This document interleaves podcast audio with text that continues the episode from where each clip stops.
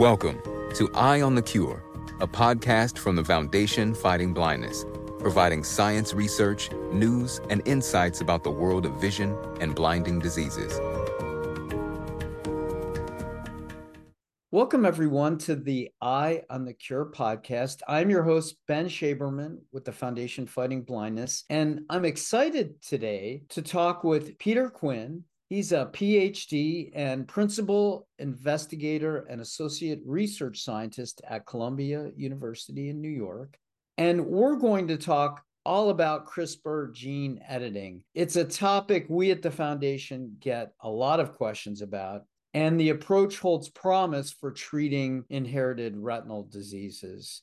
And it was just about a year ago that I heard Peter give a really great talk on CRISPR at a pretty large meeting. And I made a note to myself to have him on the podcast. And here Peter is. So, welcome to the podcast. Peter, it's wonderful to have you. Yeah, thanks for inviting me, Ben. I've been looking forward to this uh, all week. So, uh, yeah, let's let's get started. All right. And before we dive into some discussion, I wanted to give you a little more background on Peter. He has a lab at Columbia, and his lab is focused on clinically translatable work. And they're applying induced pluripotent stem cell derived retinal organoid models to further the understanding and treatment of inherited retinal diseases. And currently, he and his team are developing a gene augmentation and gene editing therapeutics program.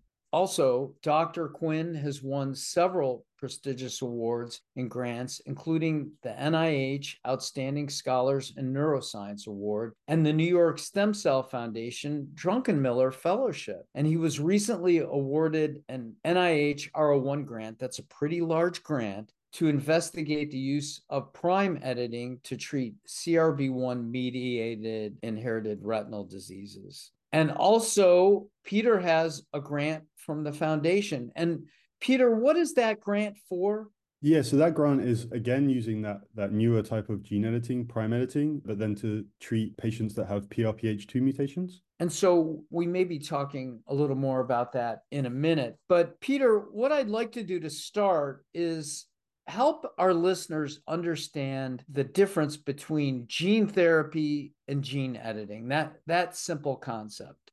Yeah so actually it's it's interesting right because people use the word gene therapy but actually it, it means two types of things. Uh, it means gene augmentation therapy and gene editing therapy. So gene augmentation is also known as you know gene supplementation or gene replacement and that refers to when we uh, deliver a healthy version of a mutated piece of DNA we deliver a healthy version to a cell in hopes that you know that cell will have the mutated version and the healthy version. We hope that healthy version will replace the function of that mutated piece of DNA. And I, I guess a good example of that would be you know Luxturna, that the the FDA approved treatment for uh, mutations in in RPE65. And yeah, gene addition is really a gene therapy, gene augmentation is really appropriate for you know mutations that lead to loss or uh, diminished protein function. In contrast, you know to and, and, but it's not suitable for treating all uh, for all mutations. So there's some mutations, for instance, that uh, we inherit in a dominant manner, um, so they they form a toxic protein. So then gene gene uh, augmentation would not be suitable for them.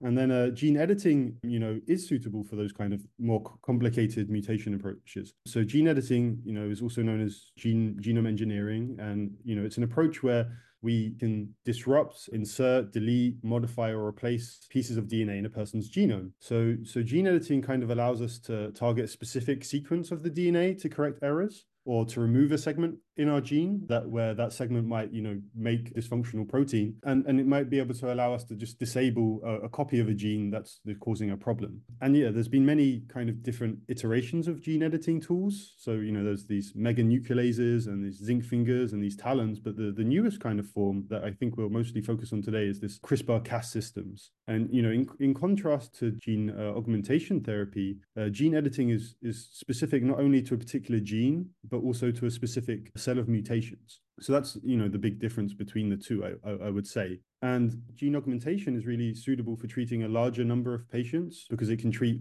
all those, if it's suitable, it can treat all of the, those uh, mutations in that gene. Whilst for, for gene editing, yeah, we have to design an approach for each single mutation at a time. Right. So, in a nutshell, you can say gene therapy, you're really replacing the whole gene. You're you're delivering a whole new gene. Where with gene editing, it's more like you're cutting and pasting or yeah. not always pasting, but you're snipping out a part of the gene. You're not replacing the whole thing. You're you're just doing yeah, a little exactly. And so, let's talk about CRISPR Cas9. It's kind of a t- a technical discussion, but it's really cool how this approach actually works in nature and how it's been translated to be a way to do gene editing. And just so our listeners know, CRISPR stands for clustered, regularly interspaced, short palindromic repeats, but we're not going to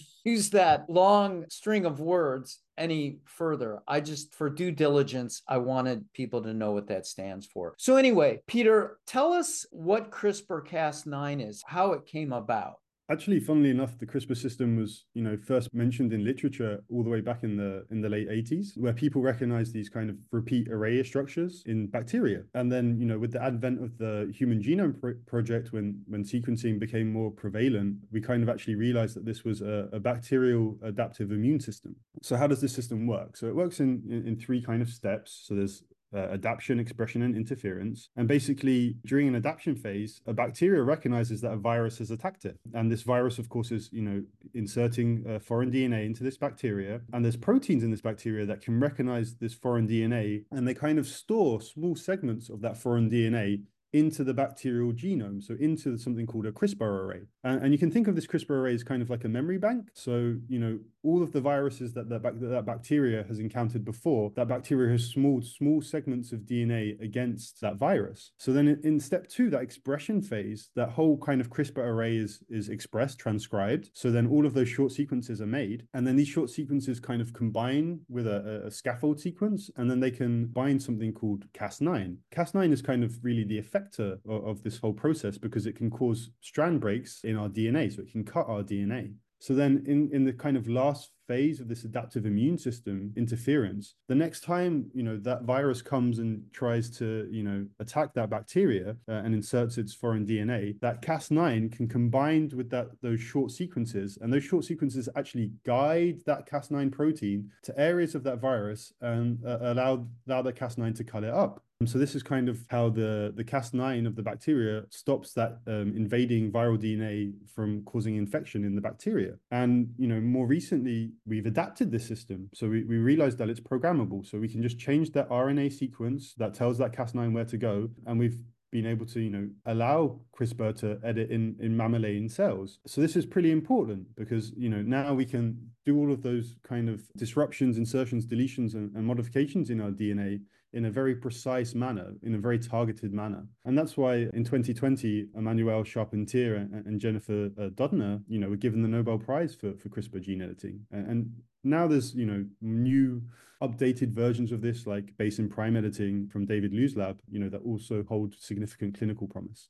Right. And again, just to summarize, can we think of CRISPR Cas9 as like a search or find and destroy or cut mechanism? So you locate the mutation and then you can snip it out or alter it? Yeah, exactly that. So we, we can tell that Cas9 where to go. We can tell it to go next to a, a deleterious mutation. And then, you know, we can cut at that site and then we can kind of manipulate that cut site to correct that area. So CRISPR knows the address, if you will, of the mutation, and then the Cas9 is like the scissors or the editor. Exactly this. Yeah. Very cool. So you sort of touched on this a few minutes ago, but why would we want to use CRISPR Cas9 over, let's say, a conventional gene therapy? Gene therapies have been in the clinic since like late 2007. That's when what yep. became Luxturna first moved into a clinical trial. CRISPR is still pretty new, but there are advantages of CRISPR over gene therapy. Can you talk about those? Yeah, certainly. So you know, we talked previously about recessive versus dominant diseases. So, a recessive disease typically lead to uh, loss of protein function, uh, whilst dominant diseases typically form a, a, toxic protein. So then, even if we deliver that healthy copy, that toxic protein is kind of still interfere. So then, with what we can do with gene editing is we can turn off that toxic protein, so we can stop it from working. And I, I guess that's one of the major things that gene editing allows us to do is to treat dominant diseases. You know, of course, gene gene addition or gene augmentation therapy also has some some issues that we we maybe didn't realize. So you know, we deliver this healthy copy and and to deliver this healthy copy we have to have like this regulatory sequence in front of it called a promoter. And this promoter just drives its expression. But we didn't realize that that promoter could get turned off in our cells. So go under something called dna methylation. So that means though even if you deliver that healthy copy and it goes to the right cells and it's helping those cells recover maybe somewhere down the line that promoter can be turned off and then that gene therapy is not working anymore. And the advantage of, of gene editing technologies is that we don't need to keep them being delivered for a long time. We just need them to correct the mistake and then we actually don't need them to be uh, expressed or be in our cells anymore. So you know we we just need them to be there transiently. So this is the advantage one of the major advantages of that therapy is that therapy system as well is that we we just need them there for a short moment in time to do their job and then they don't need to be there anymore. Interesting. And isn't gene editing potentially better when the gene is large and difficult to deliver through traditional gene therapy Exactly. So th- that's one of the biggest issues in general is, is typically delivery. So currently the delivery system that people use is AAV, and you know this has disadvantages because it can only package up to about 4.7 kb of, of, of DNA. So for those bigger genes like SEB290 or EYS that are well over that packaging limit, they just don't fit in in in that AAV vector. So gene editing then kind of allows us to address those genes that you know we can't deliver in in a, a typical viral vector. And I know there are two types of CRISPR or variations on CRISPR, I'll say, that are emerging. There's base editing and prime editing. And can you talk about how those vary from just regular CRISPR, if you want to call it that? Yeah, so we'll, we'll, we'll, you know go sequentially. So let's start with base editing. So you, you gave a good description of what what CRISPR, the classical CRISPR system is. It's kind of like a pair of molecular scissors that we can target to a specific place in our genome. Well, base editing has kind of been likened to a pencil where you can write a single base pair into another. So it's really suitable for correcting those kind of single letter swaps, those point mutations in our DNA that cause genetic disease. And it takes advantage again of the, the CRISPR system, but unlike the traditional system, it doesn't cause double strand breaks in our DNA. So that means that one or both of those cleavage domains in that Cas protein that causes the cutting has been deactivated, stop, stop working. So guide RNA, you know, the, the sequence that tells the Cas9 where to go in our genome still take, takes it to the correct place in the genome. But then how do we uh, elicit a change if we're not cutting our DNA? And that's where then the base editing enzyme comes in. And that's, you know, something such as deaminase. And together, the Cas9 and the base editing enzyme together, they're called a base editor. And this this base editing enzyme can, you know, carry out specific desired chemical modifications of our DNA in a very defined window to where that guide RNA has taken the base editor. So canonically, you know, there's two kind of different types of base editors. There's CBEs, uh, cytosine base editors, and these can perform specific types of changes, so C to T uh, DNA changes. And there's adenine base editors, or ABEs, and these can kind of cause adenine to guanine base changes. But actually, there's lots of different DNA base changes that you know we can make in our DNA. There's actually 12 main different types. Uh, so base editing so far is limited in the fact that it can only make those few specific changes. But of course, you know, there's many teams working all, around to kind of address this uh, and make base editors that can address more of these different types of letter swaps. Just a, a question to clarify. So you said that base editing is more like using a pencil than a scissor, so it's less invasive to the DNA. Would you agree with that? Yes, exactly. So it doesn't really cut the DNA. And this is one of the main advantages of it. So the fact that it doesn't form these cuts. So these cuts in our DNA, we can they can be repaired by you know endogenous repair mechanism, DNA repair mechanism in, in two main ways, uh, in a precise way and in an imprecise way.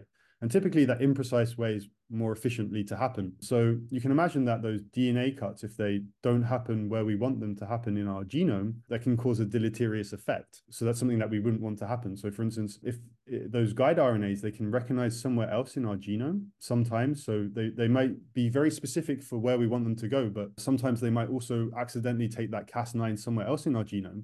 And if they cause double strand breaks there, then we're disrupting the function of a gene that we didn't want to disrupt. And with base editing and also prime editing, that doesn't happen.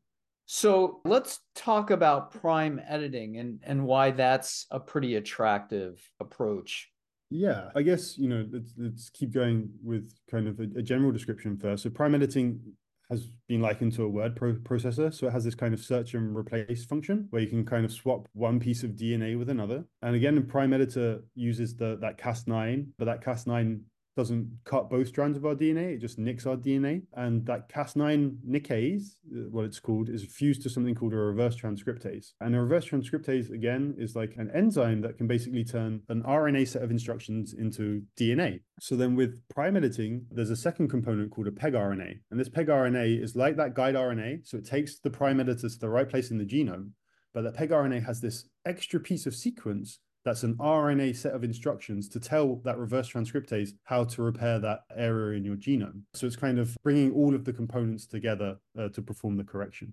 So, in a nutshell, prime editing is also less invasive than traditional CRISPR mm-hmm. because you're just nicking DNA instead of doing a double strand break. But can't it also edit a larger piece of genetic material, a larger piece of DNA than typical CRISPR? Exactly. So, prime editing actually can, you know, I was talking about all those different types of letter swaps, and prime editing can actually do all 12 of those different types of letter swaps, whilst base editing can only do a couple. But what also prime editing can do is it can delete and insert a, a large number of base pairs. And, you know, there's newer versions of prime editing now where we can, you know, not just replace small regions, but we can replace maybe even whole exons and eventually even whole genes. And of course, this is pretty exciting because then, you know, it won't be a mutation specific approach anymore. It will cover a larger number of mutations at once. And of course, this is very attractive uh, as a therapeutic.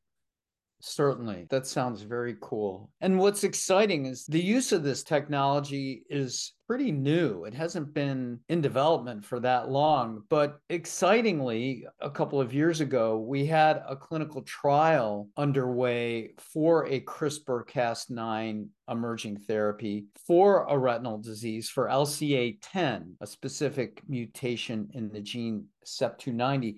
That trial was being conducted by Editas. And unfortunately, Editas decided to not move further with that trial. But there were some encouraging results, weren't there?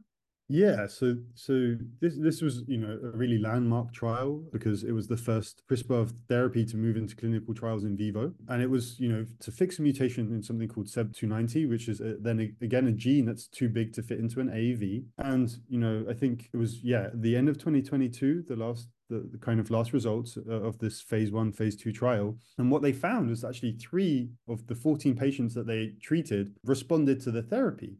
And actually, what they found is that the safety profile, which is you know the point of a phase one two trial, really was was good. But also that they found that in in some patients that this therapy could work, which you know of course is really fantastic. It was the the first kind of editing therapy for the eye that was shown to be be safe and maybe have some improvements for patients. But you know, of course, this you know has a downside to it, which is only three of those 14 patients responded. And of those three patients, two were homozygous for this mutation uh, and one was heterozygous. And they couldn't really work out why that heterozygous responded, that patient, the heterozygous patient responded to the therapy, whilst the other heterozygous patients in the trial didn't. And this, I guess, led them to decide to discontinue or to, to pause this trial for now, uh, which of course is, you know, disappointing. Right, that is. But I, I think the bottom line, even though the trial was stopped, it was a landmark trial because it was the first really CRISPR trial for a treatment that was applied to the human body directly. And there was some efficacy and it was safe. So I think we need to consider that a success to some extent. And hopefully that will inform future emerging CRISPR Cas9 therapies, especially for inherited retinal diseases. Yeah, no, cer- certainly. I, I think that is the case, and you know, there's a plethora of you know new clinical trials, you know, base editing and and hopefully prime editing soon, showing some pretty promising results. So base editing, Verve Therapeutics showed the first in vivo base editing late last year, and, and that seemed to be safe and effective. And then you know, at the RD retinal degeneration meeting not so long ago in Spain Prime Medicine, so that's the company, the spin out company uh, about prime editing, they showed some really positive data about how they could treat rhodopsin mutations. So the, one of the most prevalent rhodopsin mutations in the US, and they showed they they could in vivo in, a mouse model that was had humanized sequences uh, about it, they could get up to seventy percent editing efficiency. So I, I think you know all of this technology is is very promising to use going forwards definitely. And I remember that talk, and it's exciting to see that project for rhodopsin moving forward. But you're doing some CRISPR Cas9 research in your lab, which we're excited about, and some of which we're funding. Can you talk about some of that? Yeah, certainly. So I'll talk about two projects that I showed at ARVO last year. So one is on CROMS1, which I've worked on for nearly a decade, and the other is on PRPH2. Uh, so I'll start with CROMS1 and, and, then I'll go to the other one. So uh, mutations in CROMS1, they they cause you know this kind of large spectrum of different inherited retinal diseases. And again, there's no approved medicine today. And CROMS1, you know, is this kind of key member of a complex that is involved in apical polarity. And, and importantly, it's involved in cell adhesion. So it's important for how cells kind of stick together. And the CRUMS complex or the CRUMS members are expressed in the photoreceptor cells and the glial cells of, of our eye. And if there's mutations in CROMS1, these cells don't stick together properly anymore. And then they, you know, go under degeneration. And, and that's why there's they, they cause blindness, these mutations. But, you know, to complicate matters, you know, Jeremy Kay from Duke University found that there was you know, this new isoform of CROMS1 called CROMS1b. And importantly, what he found was that the canonical CROMS1, CROMS1a was in mostly Müller glial cells, and this new one was mostly in photoreceptors, but both of them, you know, mutations kind of affect both of these different isoforms, these different variants. So uh, by isoform, I mean just like there's small variations that structurally between these two different versions of CROMS1. So that kind of complicates doing a classical gene augmentation therapy. People have done that. And actually my, my previous supervisor, Jan Weinholz, has some fantastic papers out last year on, on doing gene augmentation for CROMS1 in, in these retinal organoids, these mini retinas in a dish. But because of that kind of complication with the gene augmentation therapy, because of these different variants, we thought of doing gene editing. And actually that's when I started working with prime editing and we were listening to a, a, talk by david liu and i thought oh that's just so cool. And we spoke to him and um, you know he was really great and he shared some of his resources and, and helped us really get starting. Uh, and what we've been doing is kind of addressing the most prevalent mutations at the moment in crumbs one and basically just trying to repair those in in patient stem cells and you know we hope to soon start taking those components and then putting them in delivery systems and then also trying to use these patient retinal organoids to then see if we can correct the phenotypes we find in these patient organoids that's great. And for our listeners, I wanted to mention that when you say crumbs 1 we often refer to the actual gene as CRB1.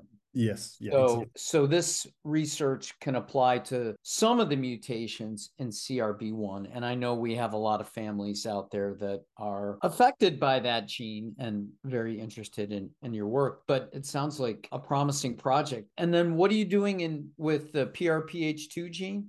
Yeah, so actually that's then a, a similar approach, but CROMS1 is a recessive disease.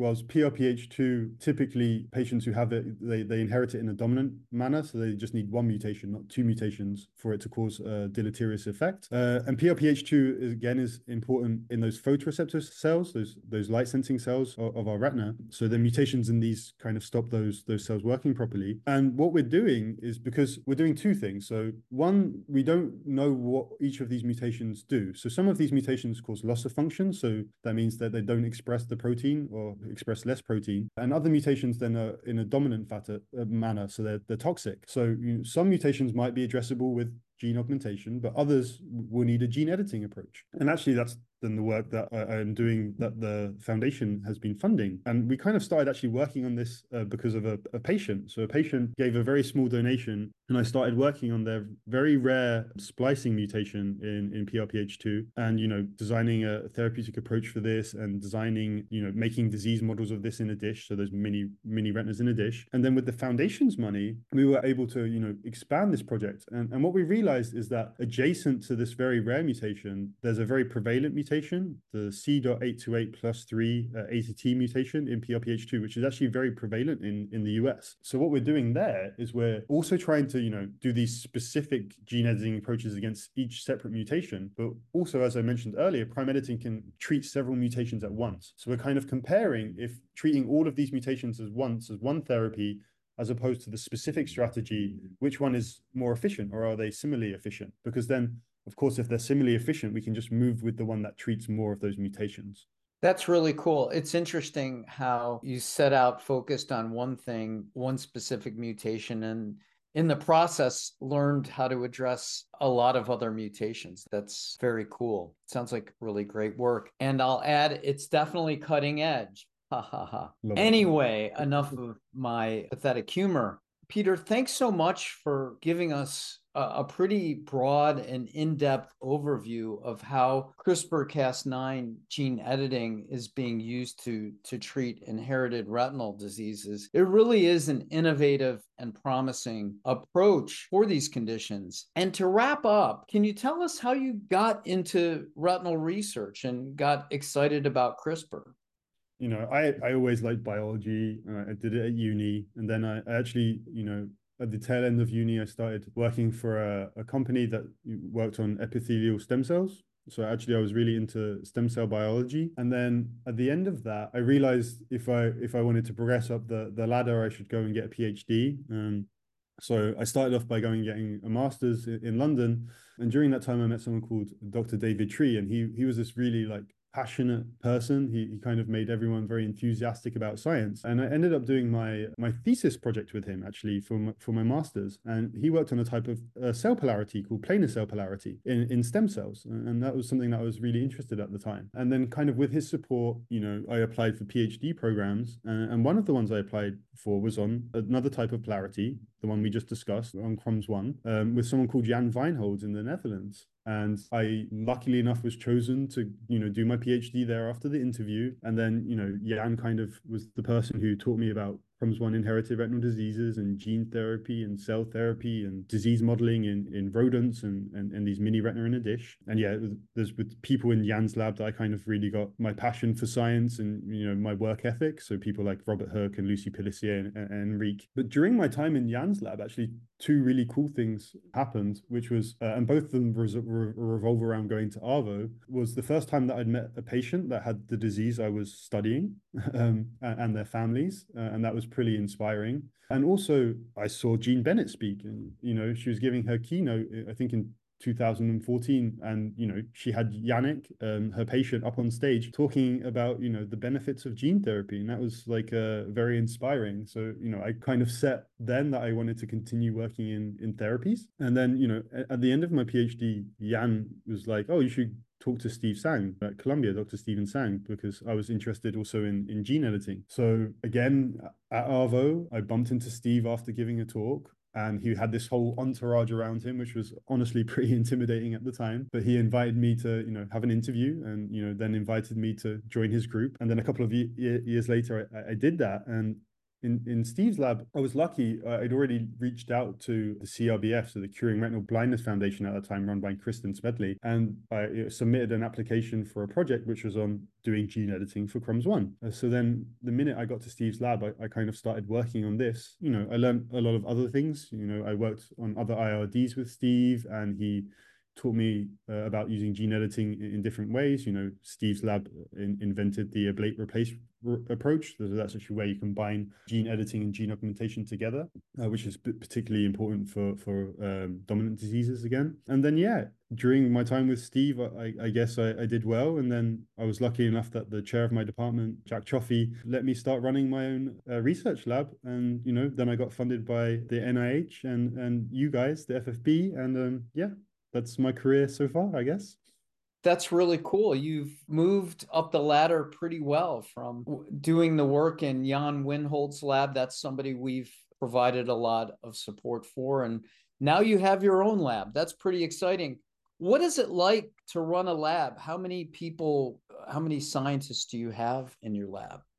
Yeah, so currently I, I have three scientists in my lab, so two technicians and, and a postdoc. And, and um, actually, because of course I was in, in uh, Stephen Tsang's lab for so long, I, I still have some projects ongoing there. So I, I, work with some of his PhD students and I love it. Like uh, it's really fun. I, I, wish sometimes that I did less admin and I was working at the bench uh, a bit more, but it's still, yeah, really a lot of fun to like, you know, mentor other people and progress projects based also more on their effort sometimes, you know, on the bench than my own. But, uh, you know, I do a lot more planning these days. Well, we're excited about the great work that you and your lab are doing, uh, especially on CRISPR Cas9. And again, thank you, Peter, for taking time out of your day to educate our listeners about the technologies and some of the projects that are underway that you're involved with. So great to have you on the podcast. Thank you, uh, Ben. You're, you're very welcome. It was, it was great to do it. And listeners, thanks as always for joining the podcast. And we look forward to having you back for the next episode. See you later. This has been the Eye on the Cure podcast. To make an impact, donate now at fightingblindness.org.